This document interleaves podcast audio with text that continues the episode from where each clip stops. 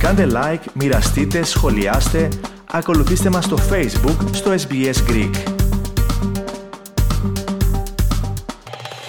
Η χείρα του Αλεξέη Ναβάλνη, Γιούλια Ναβάλναγια, κατηγόρησε ευθέως τον Βλαντίμιρ Πούτιν για το θάνατο του σύζυγού της. Ταυτόχρονα δήλωσε πως θα συνεχίσει τον αγώνα του συζύγου της για μια ελεύθερη Ρωσία και κάλεσε τους υποστηρικτές του να αντιταχθούν με ακόμη μεγαλύτερο σθένος απέναντι στο Ρώσο πρόεδρο. Περισσότερα ακούστε στο θέμα το οποίο επιμελήθηκε ο Αλέξανδρος Λογοθέτης.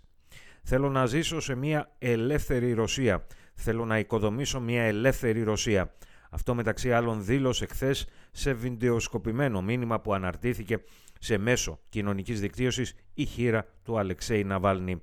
Ο Βλαντίμιρ Πούτιν σκότωσε το σύζυγό μου, τόνισε η κυρία Ναβάλναγια, σημειώνοντας παράλληλα πως θα συνεργαστεί με τον ρωσικό λαό προκειμένου να πολεμήσει το Κρεμλίνο. Επισημαίνεται ότι το Κρεμλίνο αρνείται τις κατηγορίες. Η σύζυγος του Αλεξέη Ναβάλνη μέχρι πρότινος κρατούσε χαμηλούς τόνους.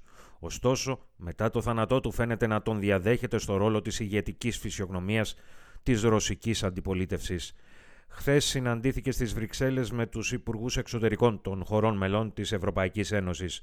Επίσης, συναντήθηκε με τον ύπατο εκπρόσωπο της Ένωσης για θέματα εξωτερικής πολιτικής, Ζωζέπ Μπορέλ.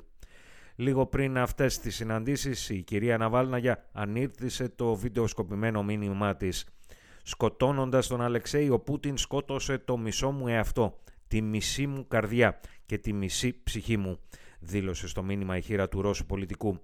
Αλλά έχω το άλλο μισό, πρόσθεσε, το οποίο μου λέει ότι δεν έχω δικαίωμα να τα παρατήσω. Θα συνεχίσω το έργο του Αλεξέη Ναβάλνη, θα συνεχίσω να πολεμώ για την πατρίδα μας και σας προτρέπω, συμπλήρωσε, να σταθείτε στο πλευρό μου. Σας καλώ να μοιραστείτε μαζί μου την οργή. Την οργή, το θυμό, το μίσος για εκείνους που τόλμησαν να σκοτώσουν το μέλλον μας, τόνισε στο μήνυμά της η Γιούλια Ναβάλναγια. I ask you to share the rage with me rage, anger, hatred towards those who dared to kill our future. I address you with Alexei's own words, in which he believed very much. It is not shameful to do little, it is shameful to do nothing. Η χείρα του Αλεξέη Ναβάλνη υποστηρίζει ότι ο σύζυγός της δηλητηριάστηκε για μία ακόμη φορά με τον νευροπαραλυτικό παράγοντα Νόβιτσοκ. Υπενθυμίζεται ότι το 2020 είχε δεχτεί απόπειρα δολοφονίας με τη χρήση της ίδιας ουσίας, καταφέροντα όμως τελικά να επιζήσει, μεταφερόμενος για θεραπεία σε γερμανικό νοσοκομείο. Παρά την ξεκάθαρη απειλή που αντιμετώπιζε ο Ναβάλνη μετά την ανάρρωσή του, επέλεξε να επιστρέψει στη Ρωσία, όπου αμέσως συνελήφθη και εν συνεχεία καταδικάστηκε σε 19 έτη φυλάκισης για υποτιθέμενες κατηγορίες εξτρεμισμού και απάτης. Η μητέρα του Ναβάλνη μαζί με τους δικηγόρους του αναζήτησε τη σωρό του. Οι αρχές ωστόσο γνωστοποίησαν ότι θα την κρατήσουν για τουλάχιστον 14 ημέρες, προκειμένου να πραγματοποιήσουν χημική πραγματογνωμοσύνη.